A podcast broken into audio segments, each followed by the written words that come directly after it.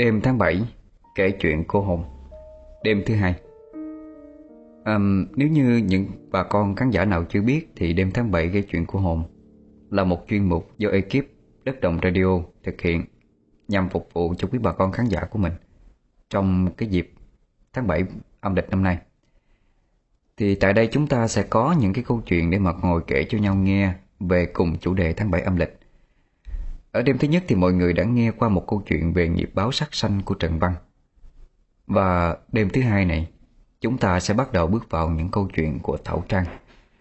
Thì đa phần chuyên mục đêm tháng 7 kể chuyện của hồn trong năm nay về à, những cái câu chuyện nội dung sẽ do Thảo Trang đảm trách. Um, đêm thứ hai này chúng ta sẽ đến với một câu chuyện có tên gọi là Ngôi nhà có con chó mà Câu chuyện kể là vào chạng vàng một tháng 7 năm đó, Thì trên một con đường vắng vẻ, Có một người đàn ông bước đi chậm chậm. Đã mấy ngày hôm nay rồi trời lúc nào cũng mưa tầm tã hết. Người đàn ông hai tay đang ôm một cái bịch thịt vịt nướng còn rất là nóng, Bốc cái mùi thơm phức lên Và nghĩ tới người nhà của mình, Cho nên bước chân của ông ta càng lúc càng nhanh hơn. Căn nhà của mấy là một căn nhà có cái mái ngói màu đỏ. Nằm nổi bật lên trong lùm cây xanh rậm rì. Người đàn ông mới đẩy cửa bước vào trong. Định bụng cất tiếng gọi, Nhưng mà bên trong im ắng, Không có một tiếng động nào phát ra cả. Ngay cả cái tiếng đài radio thường ngày cũng không còn nữa. Linh tính là có chuyện chẳng lành. Ông ta mới rảo bước nhanh hơn và cho đến cuối cùng thì một cảnh tượng kinh hoàng bày ra trước mắt ông ấy. Vợ của ông đã treo cổ chết trong nhà từ bao giờ? Cái thi hài của cô ấy đung đưa trong cái cảnh tranh sáng tranh tối. Rồi giữa cái tiếng gió nó luồn qua khe cửa, Tạo ra những cái âm thanh như người ta đang oán khóc vậy. Người đàn ông mới đờ đẫn nhìn cái xác một lúc, Rồi như sực nhớ ra Ông ta mới lập tức chạy ra ngoài mà tri hô. Và tiếng kêu thất thanh của ông làm cho những người Hàng xóm chú ý. Chẳng mấy chốc mà người ta đã đứng chật kín trong nhà ngoài ngõ rồi. Người đàn ông đó tên là Bách. Và vợ ông treo cổ tự vẫn trong nhà, Bỗng chốc trở thành một cái sự kiện Thu hút sự chú ý Của tất cả những người trong thôn. Người ta kháo nhau là cô vợ không sinh được con. Cho nên là tâm trạng suốt ngày cứ ủ dột. Và cuối cùng nghĩ quẩn, Mà tự tử trong nhà. Rồi vài người già trong thôn còn khuyên ông Bách là Không nên làm tang sự to tác làm cái gì. Chỉ cần khâm liệm, Đặt vào trong quan tài, Rồi đưa đi chôn là đủ. Ban đầu thì ông Bách không có đồng ý, Nhưng rồi cuối cùng cũng đành phải nghe theo. Người ta cứ đứng ngóng chuyện nhà ông Rồi xì xầm bàn tán đủ thứ hết, To nhỏ với nhau. Họ nói là cái nguyên căn của cái sự việc ngày hôm nay Là Âu cũng bắt nguồn từ cái thời ông nội của ông Bách. Tại vì người trong thôn ai cũng biết hết, Căn nhà của ông đang ở. Ở dưới nền đất có chôn thi hài của một con chó già rất là khôn. Và con chó đó đã từng lên cơn dại rồi chết đi đó là theo lời của ông nội Bách, Kể lại và nói như thế. Ông nội của ông Bách vốn thương con chó già đó lắm, Nó gắn bó hơn 10 năm, Cho nên không nỡ đem nó đi hỏa thiêu.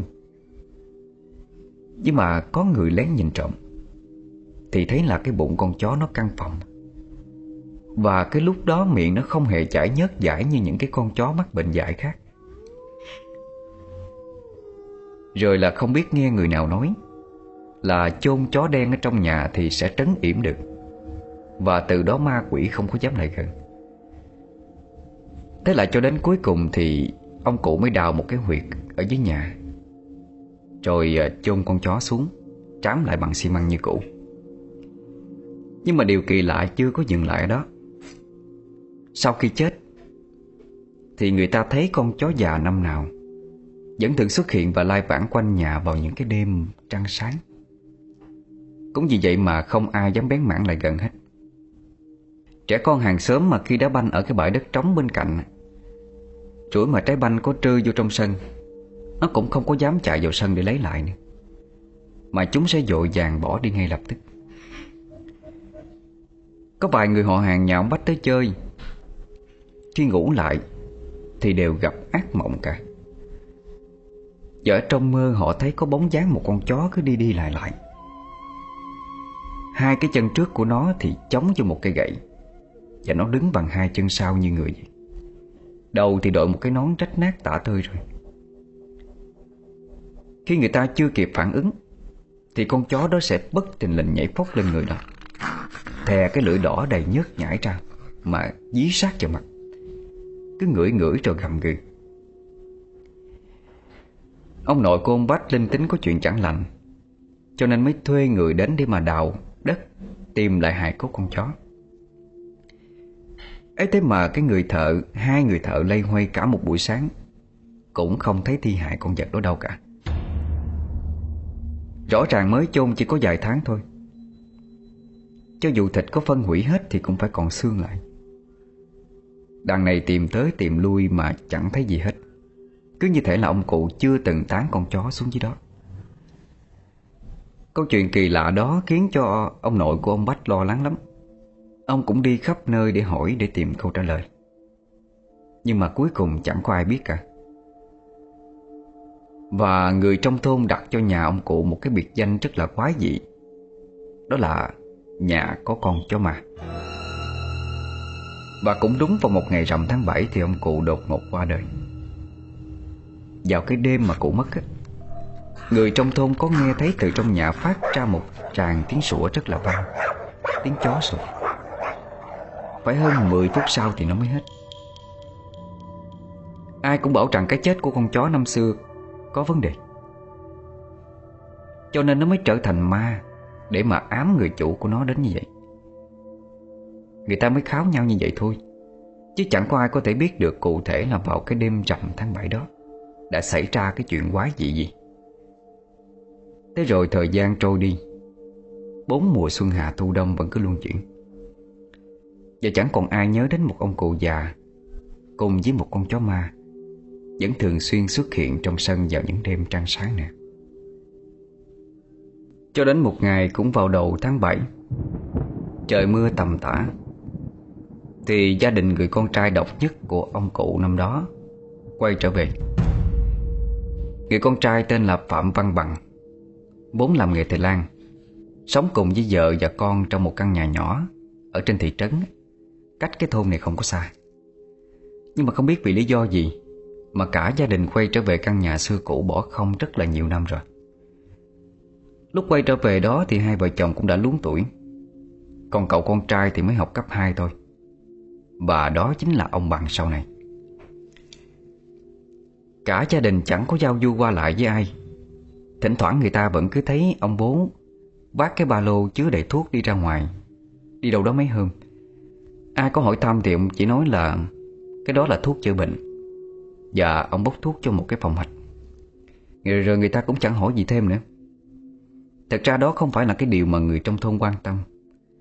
Cái điều mà người trong thôn mong ngóng nhất Đó là vào cái đêm rằm tháng 7 Năm đó đó Con chó ma có xuất hiện quay trở lại hay không?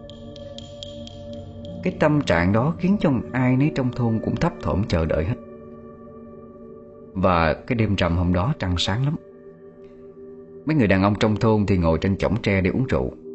Thỉnh thoảng lại nhìn sang bên nhà ông Bằng để mà nghe ngóng. Chờ cho tới hơn 10 giờ đêm, Nhà ông Bằng tắt đèn đi ngủ, Mà vẫn chưa thấy gì hết. Cả đám mới tiêu nghỉu giải tán cuộc nhậu Để mà ai về nhà nấy ấy vậy mà chưa ngủ được bao lâu hết.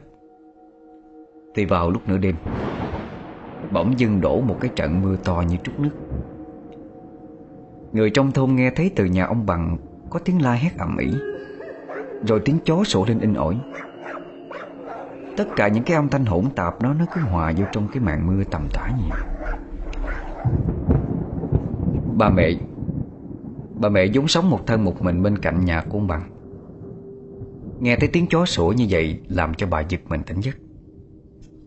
Bà mới luống cuốn ngồi dậy, Từ trong nhà nhìn ra ngoài cửa sổ để mà nghe ngóng.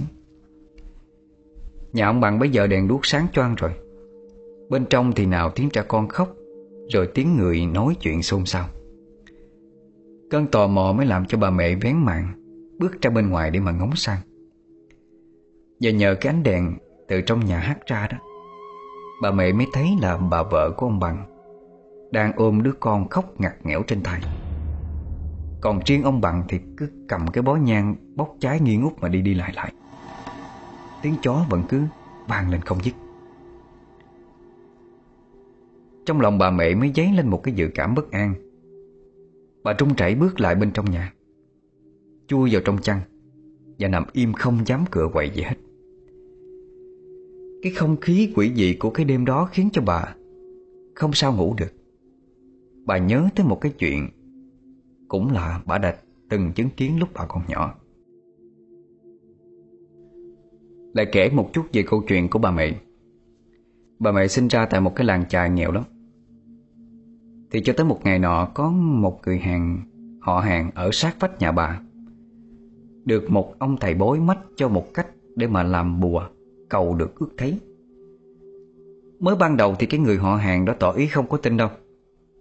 Nhưng mà sau một thời gian, Thì người ta thấy gia đình của người này Giàu lên thấy rõ.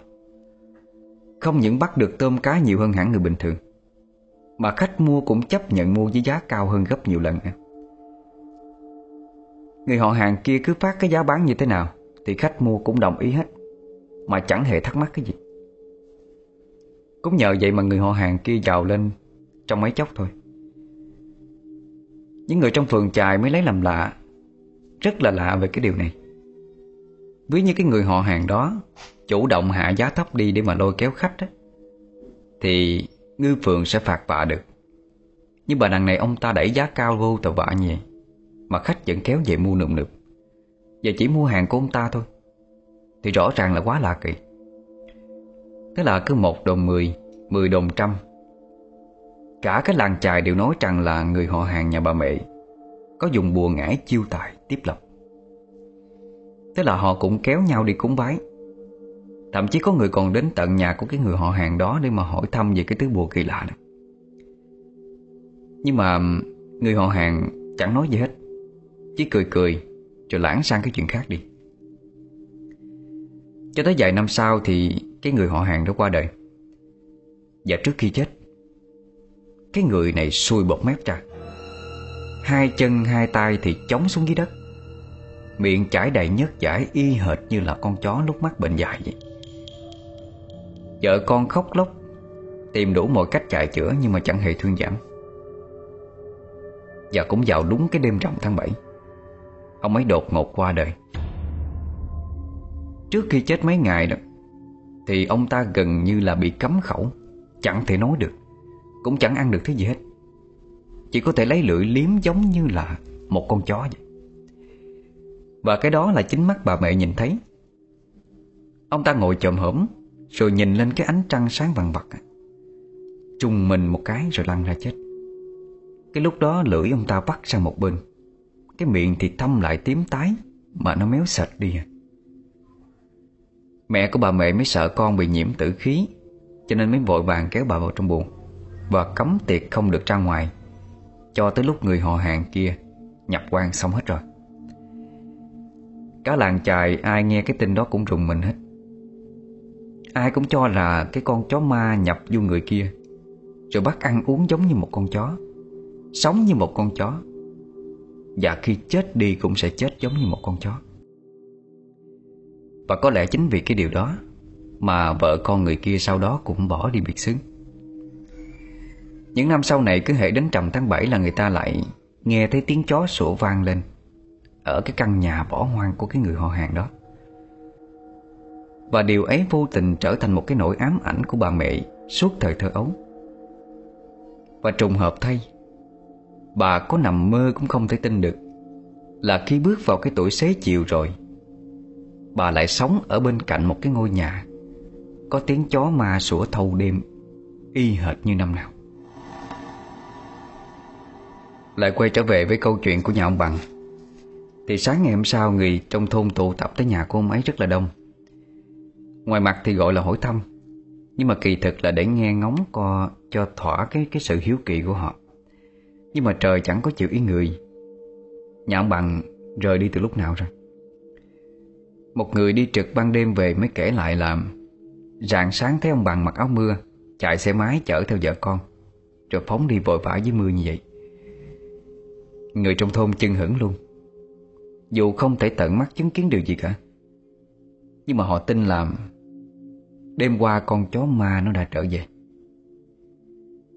Rồi phải cho tới một tuần sau đó, Ông Bằng mới quay trở lại nhà chất đồ đạc lên xe, Rồi lại rời đi trong vội vã.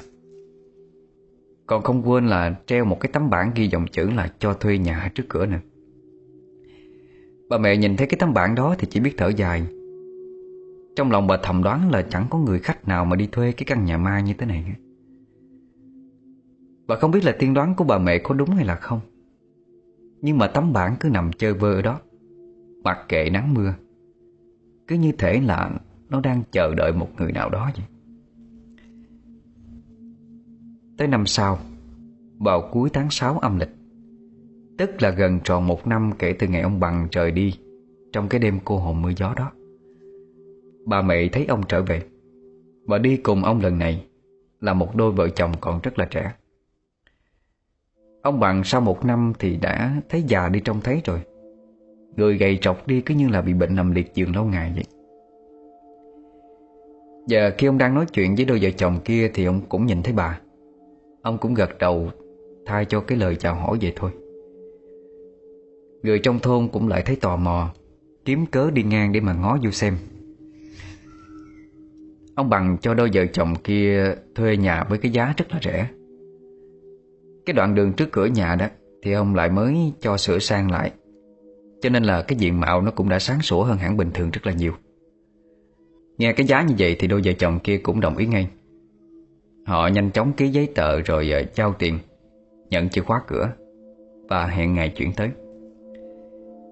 Nhưng mà phải cho tới giữa tháng sau, Tức là lại gần đến trầm tháng 7 thì người trong thôn mới thấy hai vợ chồng kia lái xe ô tô đi tới. Họ dọn vô mất mấy ngày. Và khi dọn vào nhà, Không biết là vô tình hay hữu ý, Mà lại vào đúng cái đêm rằm tháng 7 Ai cũng bảo họ sao gan quá. Ai lại đi chuyển nhà vào cái cái tháng cô hồn như thế này? Anh chồng tên là Minh thì cứ gạt đi. Bảo rằng Làm gì có cái chuyện đó. Còn cô vợ tên Phương Anh thì chỉ im lặng. Chẳng nói gì thêm hết.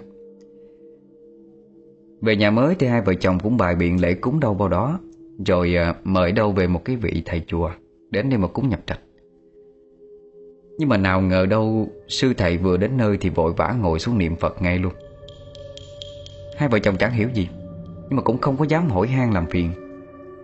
Đợi sư niệm Phật xong Thì sư mới ôm tồn nói là, Cô chú thuê căn nhà này E là không ổn. Căn nhà này nó âm khí rất là nặng. Ở nhà này có vong của một con chó đã thành tinh. Nó bị chết oan. Và khi chết thì trong bụng lại đang mang thai. Cho nên oán khí của nó rất là nặng. Người nào mà ở trong ngôi nhà này, Nhẹ thì bị trêu chọc, Trẻ con khóc ngặt nghẽo, Còn nặng thì mất mạng. Và sư khuyên hai vợ chồng Không nên ở căn nhà này, Nên chuyển đi thì hơn. Điều này khiến cho vợ chồng chúng Minh cứ nhìn nhau ngần ngại suốt. Cả hai dù là không tin mấy vào cái chuyện tâm linh đến đâu, Thì cũng không thể nào bỏ ngoài tai cái lời của vị sư già. Thế nên cuối cùng đành quyết định là thôi ở tạm để ít hôm, Chờ tìm được một căn nhà khác, Rồi chuyển đi, Chấp nhận mất luôn cái tiền đặt cọc. Nhưng mà cái việc tìm nhà mới còn chưa kịp tiến hành, Thì nào ngờ đâu ngay trong đêm hôm đó, Cô Phương Anh bị dông nhập. Hai tay hai chân cô chống xuống dưới đất, Cứ lợm cơm bò trên sàn nhà. Miệng thì chảy đầy nhớt giải Bà mẹ nghe tin cũng vội vàng chạy sang giúp đỡ. Bà cầm một cái cành nhành dâu, Tẩm thêm nước tiểu của thằng bé con nhà hàng xóm nè, Rồi cứ vụt lấy vụt để vô người cô. Hàng xóm nghe tiếng động cũng kéo tới, Thì tới nơi đã thấy cô Phương Anh nằm gục ở giữa nhà rồi, Bê mang bất tỉnh rồi. Hai vợ chồng hôm sau Sang cảm ơn bà mẹ. Rồi cứ thế vội vội vàng vàng rời đi, Trả lại căn nhà cho ông bằng. Mà thế là căn nhà lại trở nên nó hiu quạnh hơn lúc trước nè.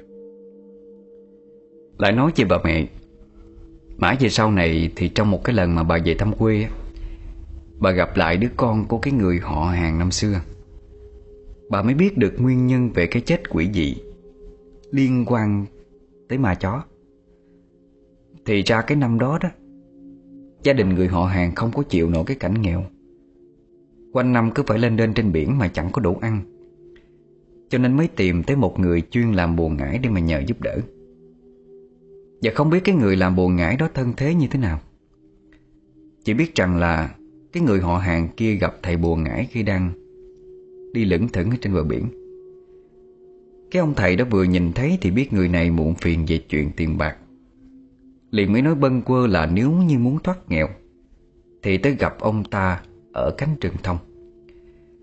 Thường thì ở những vùng ven biển người ta trồng thông để mà chắn sóng Rồi người họ hàng của bà mẹ mới đầu bán tính bán nghi. Chỉ có ông thầy là như một cái phường lừa đảo vậy. Nhưng mà khi quay về tới nhà thì thấy chủ nợ tới xiết đồ đạc trong nhà rồi. Bèn liều mình tức tốc Đi tới gặp người kia như chỉ dẫn. Và cuối cùng dẫn tới cái việc làm buồn ngải Và có một thời gian giàu lên như thế. Vào những cái lúc cuối đời Ông ấy mới nói lại cho con trai của mình Là ông thầy buồn ngải kia đã chỉ dẫn một cách Để mà chiêu tài lộc rất là quái dị.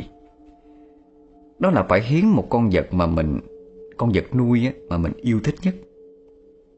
Nếu như không có thì phải tìm cách ăn trộm một con chó Hoặc là một con mèo Để mà mổ bụng, Môi lục phủ ngũ tạng ra. Rồi nhét vào trong bụng của nó chạy ngủ sắc Rồi à, một tấm vải thấm máu của mình. Sau đó chôn xuống dưới nền nhà Hoặc là ở góc sân. Và điều tuyệt đối quan trọng cần phải nhớ là Tuyệt đối không được để cho ai nhìn thấy. Nếu không thì bùa sẽ lập tức phản vệ. Người họ hàng kia mới bắt trộm một con chó về, Đập thật mạnh vào đầu cho nó chết, Rồi mới tiến hành làm theo những gì hướng dẫn. Sự việc về sau này Thì người trong làng ai nấy cũng đều biết cả. Gia đình người này trở nên giàu có, Nhưng mà cũng từ đó mà lụng bại đi. Chung quy cũng chỉ vì con chó đã thành tinh Và lần này người con trai kia quay về căn nhà cũ Để mà cố gắng tìm kiếm tung tích của ông thầy bồ năm xưa. Dù là biết rằng hy vọng rất là mong manh. Bà mẹ nghe tới đâu thì lạnh người tới đó. Vì nếu như theo như những gì mà người con trai họ hàng kia nói, thì rất có thể là cha ruột của ông bằng năm xưa Cũng đã gặp ông thầy buồn ngải đó Và cũng đã từng giết chó. Trong lòng bà suy nghĩ rất là mong lung. Vì mọi thứ dẫu sao nó cũng chỉ là phỏng đoán của bà thôi. Nhưng mà nếu biết mà không nói, Để cho người ta chết ở trước mắt như vậy, Thì thật là bà không có nành lòng. Cuối cùng thì bà mẹ quyết định sẽ nói hết những gì mình biết với ông Bằng. Để còn giải quyết như thế nào là do mấy? Thì mấy ngày sau bà mới tự quê trở về. Vừa hay gặp ông Bằng đang lúi cuối dọn dẹp ngoài cửa. Sau một vài câu nói chuyện xã giao Thì bà mới ngó nghiêng nhìn xung quanh Để mà xem có ai nghe lén hay không. Rồi mới thì thào những cái điều mình biết cho ông. Tưởng đâu là ông Bằng để tâm. Nào ngờ là ông ta chỉ nói là Ờ, Đúng là ông cụ nhà em có chôn một con chó dưới đất. Nhưng mà việc ông cụ có làm bùa ngải hay không thì cái này không thể kiểm chứng được. Bác nói như thế này thật là khó cho em quá. Bà mẹ lắc đầu bà nói nghe. Nào là tiếng chó sủa in ổi suốt đêm Rồi bóng dáng của nó xuất hiện vào những cái đêm rằm tháng 7 Nó đứng bằng hai chân Chống gậy đội nón. Mà còn đòi cái biểu hiện gì rõ ràng hơn nữa. Nếu mà không giải quyết dứt điểm cái chuyện này, Thì e là chú không thể cho thuê được đâu. Mà chưa biết chừng, Trong nhà cũng gặp chuyện không có tốt nè. Thấy ông không có nói gì hết, Giống như đang ngẫm nghĩ gì đó, Thì bà mẹ lại tiếp tục bồi thêm là, Cái việc làm bùa vốn phải hết sức bí mật. Và khi người trong thôn này đã biết được ông cụ giết con chó Giết con chó già đã nuôi nhiều năm. Thì điều đó có nghĩa là việc làm bùa đã bị lộ Và ông cụ chết là do bùa ngải quật lại. Chú bằng à, chú phải liệu đó. Những cái lời cuối cùng bà mẹ nói trai rất là tha thiết Giống như là bà đã dốc hết tâm can hết lòng cho người hàng xóm tối lửa tắt đèn rồi. Nhưng mà nào ngờ ông bằng lắc đầu Nói vài câu vô thưởng vô phạt rồi bước vô trong nhà. Ý của ông ta thì mình rõ rồi. Ông không muốn nghe bà mẹ nói thêm nữa. Cho tới mấy năm sau thì bà mẹ già nuôi bệnh tật rồi cũng nhắm mắt xuôi tay. Ông Bằng cũng qua đời ở cái tuổi 62 Người ta thường nói là Đến cái tuổi đó là cái tuổi đại hạn lớn nhất của cuộc đời. Ai không qua nổi thì sẽ đều vong mạng cả. Ngày ông Bằng chết thì con trai của ông ta là ông Bách Cũng vừa tốt nghiệp đại học. Đêm trước cái ngày đưa ông Bằng đi hỏa thiêu thì những người trong đám ma ai cũng nghe thấy Cái tiếng chó sủa in tai trên mái nhà. Nó cứ dội xuống đến nhức cả ốc Sau tang lễ thì vợ con ông Bằng cũng rời đi nơi khác. Thỉnh thoảng mới về cúng kiến vào cái dịp rằm và lễ Tết thôi. Rằm tháng 7 và lễ Tết thôi. Tất niên, Dịp cuối năm Mấy mươi năm sau, Con ông Bằng là ông Bách, Làm ăn thua lỗ cho nên Cùng đường kẹt lối rồi. Phải quay về căn nhà có con chó ma đó mà ở.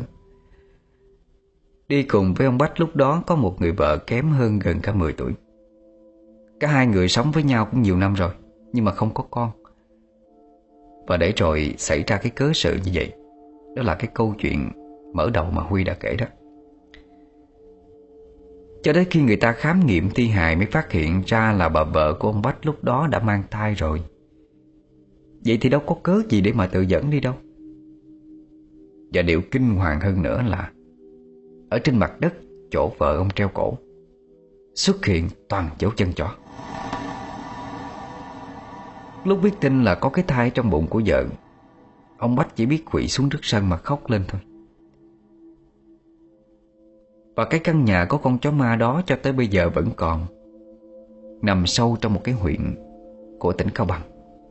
Cứ vào đêm rằm tháng 7 thì người trong làng lại bật đèn sáng trưng ở trước cửa nhà lên. Và không có ai dám bước chân ra ngoài đường hết. Tất cả đều nằm yên chờ trời sáng. Vì tiếng chó sủa sẽ bắt đầu vang lên từ lúc nửa đêm, Cho tới hơn 3 giờ sáng thì dừng. Và còn về cái bí mật về gã đàn ông đã chỉ dẫn cái việc Làm bùa ngải từ việc giết chó. Mãi về sau này mới có người khám phá ra được Và câu chuyện về người đàn ông ấy Sẽ được Huy kể tiếp Ở trong đêm thứ ba Của đêm tháng 7 Kể chuyện của hồn Mọi người nhớ chú ý đón nghe nhé còn bây giờ chúng ta kết thúc video của đêm thứ hai ở đây. Xin cảm ơn quý thính giả đã theo dõi. Chúc mọi người một đêm ngon giấc.